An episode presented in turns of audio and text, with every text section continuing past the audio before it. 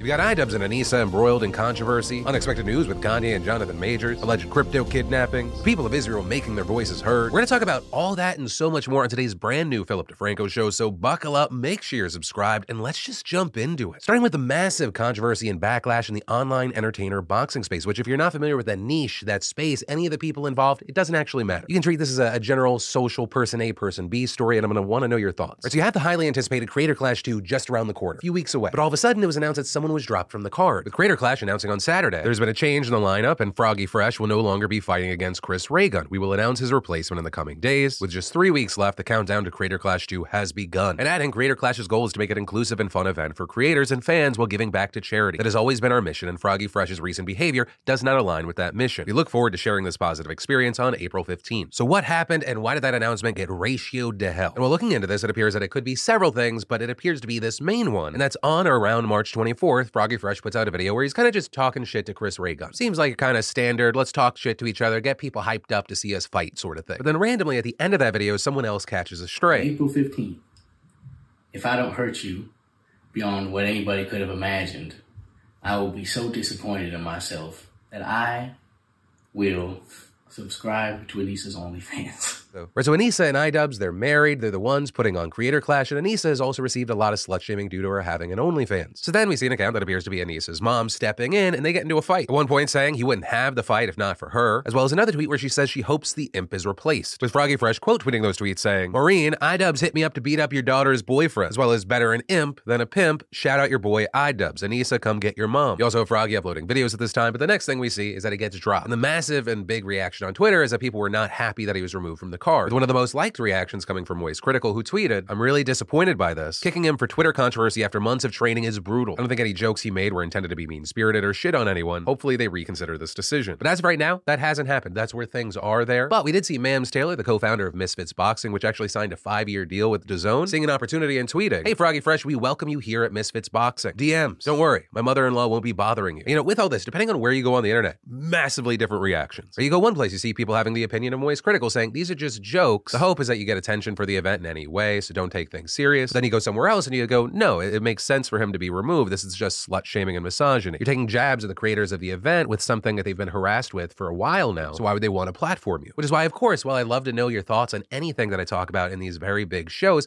I'd really love to know your thoughts on this specific story. What camp are you landing in? What's what's your thinking here and why? Also, while we're talking about entertainment news, yes, I will address the dumbest fucking story I've seen over the weekend, and that is that Kanye West says he is now pro-Jewish people. To which most people would go, okay, well, what did it, why the change. I mean, for months he was going on these awful and scary anti Semitic rants. And as it turns out, what moved the Hitler lover was Jonah Hill and the movie 21 Jump Street. With him writing on Instagram over the weekend, watching Jonah Hill in 21 Jump Street made me like Jewish people again. No one should take anger against one or two individuals and transform that into hatred towards millions of innocent people. No Christian can be labeled anti Semite knowing Jesus is Jew. Thank you, Jonah Hill, I love you. To which the director of the movie responded, um, thanks for watching. The majority of other sane people going, okay, I don't know what the Nazi's talking about now. Because let's be clear, this story is so absurd that I understand why it's being used as entertainment, but do not let this distract you from the absolutely violent, disgusting, abhorrent shit that was coming out of his mouth. I understand that he's such a talented artist that there's this desire to try and clean up shit so we can like all like enjoy it. When people loudly and proudly show you what's in their heart and then just happen to have like a change of heart when they lose so much, don't get distracted, whether it be here or like the thing, what was it, one or two months ago, where his daughter, who he had in the past said, you know, I don't want her on TikTok doing a bunch of stuff. She does a TikTok with and then later impersonating Ice Spice. People going around saying, hey, Kanye was right. See, this is what he was talking about. Okay, cool, great. That is a separate point. The Nazi made a good point about the non Nazi things, still a Nazi. Like Kanye is the kind of dude that if he got a time machine, he wouldn't go back to kill Hitler. He would go back to kill Hugo Boss so he could design the Nazi uniforms. And then Jonathan Majors has been a massive rising star as of late. I mean, right now he has big movies in theaters like Ant Man and the Wasp, Quantumania, and Creed 3. But the big news from over the weekend is that Jonathan Majors got arrested for assault. The alleged incident taking place on Saturday in the Chelsea neighborhood at New York City. The NYPD saying they received a call from a woman who said she had been assaulted, claiming she was struck by an open hand hand, causing a laceration behind her ear, and that she was bruised after Majors allegedly put his hand on her neck, her being taken to the hospital for minor injuries, and she is in stable condition. According to Variety, you had strangulation, assault, and harassment listed as potential charges before Majors was officially charged with counts of assault and harassment. But Majors' lawyer has denied the allegations, saying in a statement, Jonathan Majors is completely innocent and is provably the victim of an altercation with a woman he knows, further claiming that this incident was the result of the woman having an emotional crisis for which she was hospitalized. And as far as why, if that's the case, was Majors arrested, they said that the NYPD is required to make an arrest in these situations and they expect the charges to be dropped soon. With that lawyer also claiming that she received written statements from the victim recanting her claims. But at the same time, you have people pointing to the Daily Beast where they said the Manhattan District Attorney's Office did not say whether or not they had received such statements. Now, as far as some of the immediate fallout we've seen, after the news of the charges broke, the U.S. Army paused its ad campaign featuring Majors, saying it was deeply concerned by the allegations and noting, while Mr. Majors is innocent until proven guilty, prudence dictates that we pull our ads until the investigation into these allegations is complete. But ultimately, as of recording, that is where we are. There's a lot of conversation of what's going to happen next. Right now, it seems like the biggest thing is to see whether the lawyer here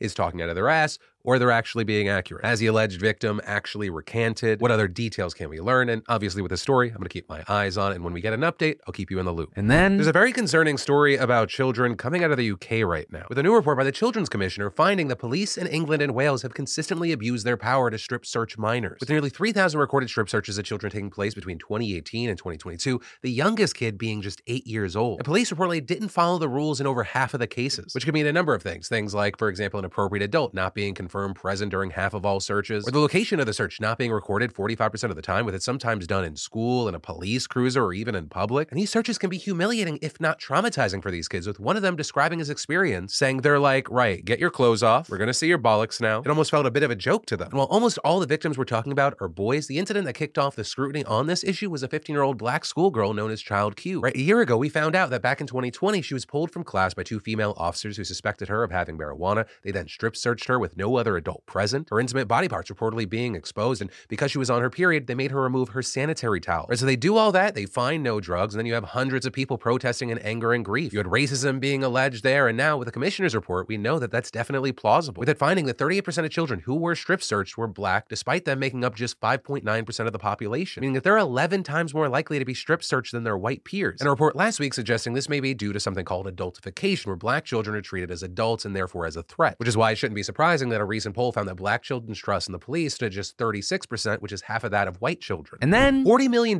lost, a bankruptcy, and a kidnapping. That is not the plot to my new movie, Bitcoin Boogaloo Banana Boats Over Baghdad, but rather, that's just the latest with Canada's self proclaimed crypto king, 24 year old Aiden Pleterski. So, Aiden is in the middle of bankruptcy proceedings, and a recent trustee report gave us some wild details. So, Aiden and his company reportedly took over $40 million from investors, and he told them that he was investing it in cryptocurrency and a foreign exchange. But the report, it says that he only truly invested less than 2% of that money. We're talking about less than $700,000, with him instead reportedly spending somewhere around $16 million of the investors' money on himself. You know, he lived the high life, renting private jets, going on vacation, buying luxury cars, staying in fancy houses. But then crypto fell in the fall of 2021. Aiden said that he lost the investments, but tried to get the money back. And saying in doing so, I guess you could say greed took over, and I was taking very aggressive positions, and I was trying to make returns that obviously weren't feasible or weren't necessarily possible at the time, and it just caused more losses. And then in August, Aiden and his investment company were declared bankrupt. Now, since then, investors have come forward looking to get back a total of $25 million, which is very notable because bank records show that Aiden took just over $41 million.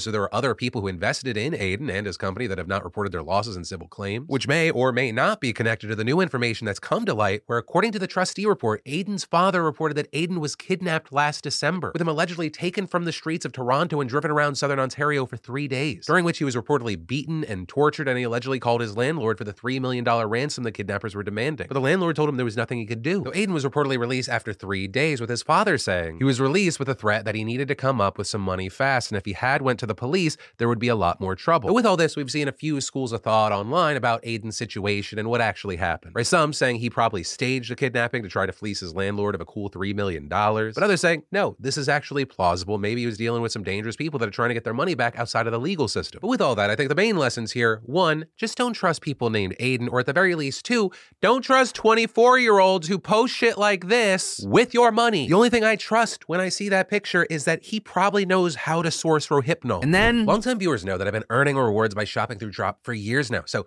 thanks to Drop for that, but also thanks for sponsoring today's PDS. If you don't know, Drop's a totally free app that's frankly the fastest and easiest way to stretch your dollar and get rewarded for the shopping that you're already doing. And y'all, let me tell you, the rewards add up. Plus, they just launched a new promotion called Cash Drop Wednesdays. Use the app to shop from now until April 6th, and just by using Drop, you could be the next big winner. And Drop makes it so simple by having hundreds of brands that you already shop at, like Petco, Adidas, Rite Aid, GameStop, Lyft, and more. And they give you customized offers tailored to your tastes. All you gotta do is download the app, link your credit or debit card, and start getting rewarded. It's free, it's personalized, and it can even make you some serious cash and Cash Drop Wednesdays. Trust me, once you start doing it, you won't want to shop without it. So download it today and start getting rewarded on all your everyday purchases. Just go to joindrop.com slash Phil and use code Phil2023 to get $5 worth of drop points. and then in international news. Yo, I know for some of you, it feels like the world is just in complete chaos right now, but well, yeah, it is. It is. You have a good sense of things. You fucking dummy. Did you come to the Philip DeFranco show for the bright side of news? No. You come to find out how the world's on fire. You go, oh, at least that's not happening to me. Or it is happening to you, and you're like, yeah, our story's getting out. It feels so good to be seen while the smell of burning trash and baguettes are in the air. Yeah, no, the, the summary is shit's crazy right now. We're beyond Russia's war with Ukraine and all the craziness surrounding that. There's political turmoil and protests in France, Germany, India, and Israel. Where France has faced weeks of protests over President Emmanuel Macron's plan to raise the retirement age, with police and protesters increasingly getting into violent confrontations. You've also got German transportation workers going on the country's largest strike in decades over pay disputes, bringing the country to a standstill for both domestic and international travelers. In India, you have supporters of former lawmaker Rahul Gandhi protesting his dismissal from parliament and pending prison sentence over defamatory comments that question the prime minister's relationship with a massive businessman. Members of his party even wearing black shirts to Congress today that said "Save Democracy." But the turmoil that has absolutely dominated headlines this weekend and today is Israel, with Jerusalem being completely swamped with protesters and parts of the government are falling apart all because of this judicial reform bill. Or we've talked about it before, but in case you've missed those episodes because you're one of those I used to watch you motherfuckers, how dare you? I'm in my peak era right now. But I'll forgive you if you come back every day like a good boy or girl. But the main oversimplified point is that this bill would give way more power to the legislature to completely control and ignore Israel's judicial system, which, shocker, would greatly benefit Prime Minister Benjamin Netanyahu and his allies. And notably, the bill is extremely divisive, but not equally so. Where those in the center and left almost universally oppose the bill, whereas with the right, it's kind of a mixed bag, with most supporting the bill, but a sizable number coming out against it. This including Defense Minister Yoav Gallant yesterday, or actually now former Defense Minister, because Bibi sacked him over his public opposition to the bill. And him getting kicked to the curb was actually a major catalyst for today's protest. So a key thing is that Gallant is not the only government figure to oppose the bill. There are even now calls from within Bibi's own party for Justice Minister Yariv Levin to resign for bringing Israel to the brink of war because of his constant efforts to push the bill. We're also seeing other parts of the government coming to a standstill after Israel's largest trade union and its allies called for a general strike, even leading to other government workers walking out of their jobs. And I mean, it's at a point where even Israel's embassies and consulates around the world are just closed with some senior officials even resigning their posts. And importantly, it's not just government workers that we're talking about. The general strike means that most workers just aren't working right now. And even major corporations like McDonald's are coming out in support of the strike. So congratulations to whoever had the Israeli government versus the golden arches on their 2023 bingo cards. Do you know how fucked up shit has to be for corporate greed to go, wait, wait, wait, wait, wait, wait, hold on. This is a bit much. You have workers and companies agreeing that shutting down the economy is worth it. The turmoil has also caused a lot of confusion. Right throughout the day, it's been reported that Netanyahu was set to freeze a judicial overhaul to stop the constant protests and de facto mutiny by government workers. But now things are a little less clear after far-right National Security Minister Itamar Ben-Gvir threatened to resign if the process was halted and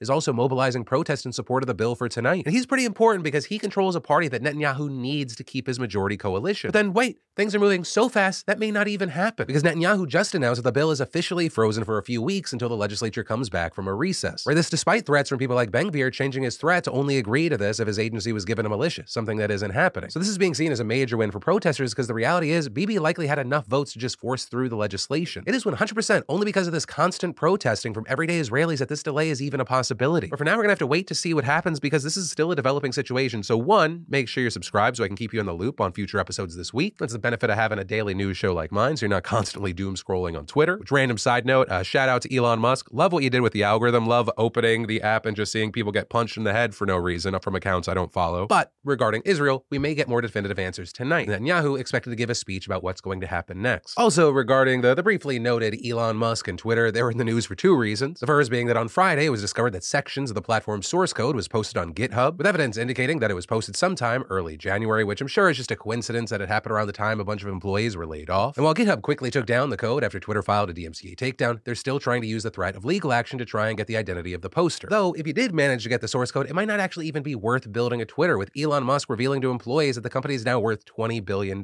Which, hey, for most companies would be a fantastic valuation, except for the fact that that is less than half of the amount that he paid for the company. But if you are one of Twitter's remaining employees, do not worry because Musk assured them this is going to be a $250 billion company one day. With that coming in spite of all available evidence. Also, in the note of money, we should talk about the banking situation right now, with the feds likely breathing a sigh of relief after First Citizens Bank agreed to buy large chunks of Silicon Valley Bank, with the deal including the transfer of SVB's $56 billion in deposits alongside the purchase of about $72 billion in loans. And what's crazy is that First Citizens likely got a killer deal because beyond getting cold hard cash, it also got those loans at a $16.5 billion discount. Plus, beyond getting paid for those transactions, the FDIC will also get some stock rights at First Citizens worth about $500 million. And the two will also share in any losses on the loans as part of the transfer. And that last part is reportedly a common thing in these scenarios. Right? There's still about $90 billion worth of other assets still under the FDIC's control, and the group expects that SVB's failure will cost the insurance fund about 20 billion. And currently, it doesn't seem like the sale had any wider implication on the stock market, although for Citizen stock did get a huge boost from it. Well, we should definitely keep our eyes down the road to see what else happens from here. What we're currently looking at is so much better than the feared banking collapse that we heard about over the last two weeks. And in a quick update, if you didn't watch yesterday's show, right, we talked about the United Auto Workers Union. And even with this update after today's show, one of the top links, go back and watch yesterday's show because you'll understand how big of a deal this is. Because we ended up seeing the United Auto Workers electing Sean Fain as its new president. Yeah, after years and years of corruption scandals, the UAW has now ousted the faction that ruled it over seven decades in favor of a progressive reformer for the first time in its history. And that means that we should expect Fain and his supporters to take a much more aggressive posture during upcoming contract negotiations with GM, Ford, and Fiat Chrysler. Also, while we're talking about updates, we should talk about Shell Oil because maybe it's not such a good thing that oil companies are leaving Nigeria, which I know might sound weird to you if you remember our recent stories about the decades long devastation wrought in the Niger Delta by giants like Shell. But now you have a report out there finding that as it and other firms exit the country, the environmental disasters are actually getting worse. And that's because when these massive companies are divesting from their oil producing assets, somebody has to be on the other end of that sale. And more often than not, it's a local producer who, as it turns out, is even less careful and lacks the same reporting standards. And so now, in multiple cases, we've seen emissions from natural gas flaring, a byproduct of oil production, increase dramatically after Nigerian companies took over. And several sources have said that local producers have neglected to clean up oil spills for weeks or months, causing their already poor health to deteriorate. With one man even saying, We were excited to see our brothers in control. We thought they would understand our needs, but it has gone from bad to worse. So while you have Shell and other oil giants tout these divestments as proof that they're moving toward net zero emissions by investing in cleaner technologies,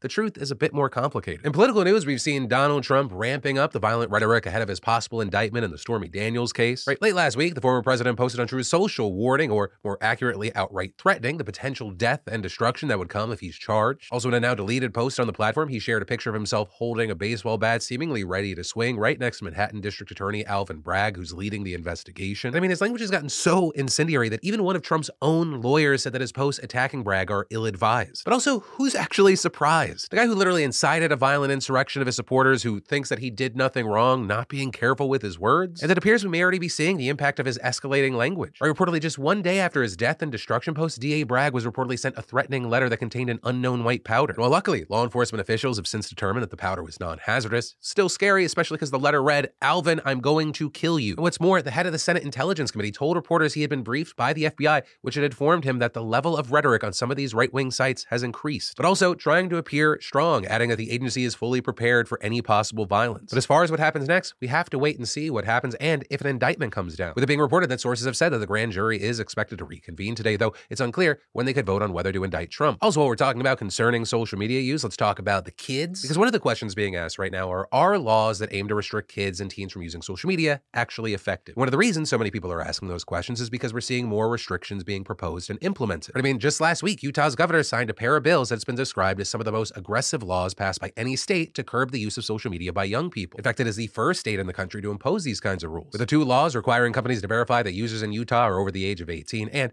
get parental consent before letting minors on their platforms. Beyond that, companies will also be required to give guardians access to their child's account and set a default curfew for kids to block them from going on social media from 10:30 p.m. to 6:30 a.m. Though parents will have the ability to adjust those limits. There are also provisions that target direct messaging, search results, and data collection for minors, among other things. While these moves are definitely significant, and there's been a lot of debate over whether this is right or not, there have also been a lot of questions about how these age restrictions can actually be enforced. Or because social media platforms already technically ban anyone under the age of 13 from using most of their services, but that's incredibly easy to get around. I mean, you even had Utah's governor admitting in an interview just yesterday that the laws weren't foolproof, saying among other things they could face enforcement issues issues and other legal challenges. But this is going to be a very important thing to watch, see how it plays out, because it's likely not just Utah. Where we're seeing a growing number of state and local officials pursuing legislation or taking legal action on this front. For example, you had lawmakers in Texas and Arkansas reportedly considering laws that are similar to Utah's new policies. And at the same time, you have school districts in both Seattle and California's San Mateo County suing social media companies for providing harmful content to children. Also, on the note of harmful content and California, right now, California is wetter than your mom's ever been. But the state's so wet right now from the insane onslaught of rainstorms and atmospheric rivers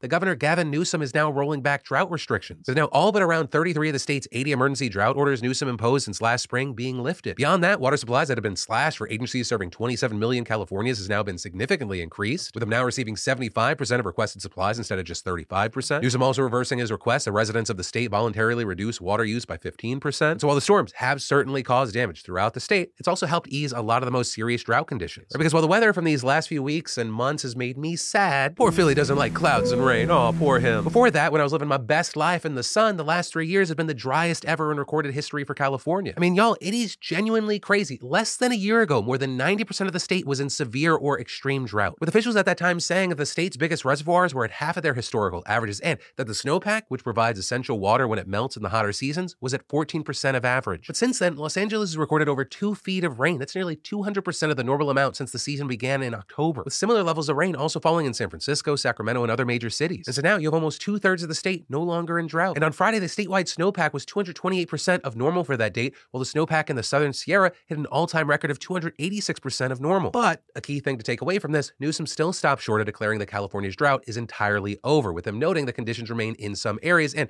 cautioning the state to continue conservation efforts. But that's also not the only place we're getting conflicting water news. Right now, you got officials in Philadelphia rescinding the recommendation that residents of Bucks County drink bottled water after toxic chemicals spilled into a tributary of the Delaware River, which key is a drinking water source for nearly 14 million people in four states. Right, so what had happened was on Friday, a pipe ruptured at a chemical plant in the state, sending around 8,100 gallons of a water-soluble acrylic polymer solution into Otter Creek in Bucks County, which resulted in officials on Sunday saying, hey, out of an abundance of caution, drink bottled water, and saying they could not be 100% sure that there won't be traces of these chemicals in the tap water throughout the afternoon. But then, just a few hours later, they reversed that warning, saying that no contaminants had been found and that the water would be safe to drink at least through Monday evening. But still, encouraging people to store up a few days of water just in case if the situation changes. So yeah, not stressful at all for the people there who probably at this point don't fucking trust anybody. And then we had horrible breaking news this morning from Nashville where a school shooting has left multiple people dead. Now, big thing to keep in mind, this is still a developing story. We're going to be talking about more details later. Things could change from when I'm recording this to when you see it. But as of this morning, at least six people were killed. The Metro Nashville Police Department tweeting that the shooting took place at Covenant School and that the shooter was engaged by MNPD and is dead. Reports describing the school as a private Christian school for preschool through sixth grade. That among the dead, you have three students and three adults, with officials saying that including the shooter, seven people in total are dead. And police identifying the shooter as a 28 year old female. Reports saying that she was allegedly armed with two assault style rifles and a handgun. With the area's representative, Congressman Andy Ogles, who right now is trending on Twitter because this was his family's Christmas card, responding to this tragedy with a statement My family and I are devastated by the tragedy that took place at the Covenant School in Nashville this morning. We are sending our thoughts and prayers to the families of those lost. As a father of three, I am utterly heartbroken by the senseless act of violence. I am closely monitoring the situation and working with local officials. Thank you for the brave first responders who have provided support throughout this tragedy. But with that, like I said, this tragedy is a developing situation. As we learn more, as there are updates, I'll keep you in the loop later this week. And with that, that's the news of the day. Thank you as always for watching. My name's Philip DeFranco. You've just been filled in. I love yo faces, and I'll see you tomorrow.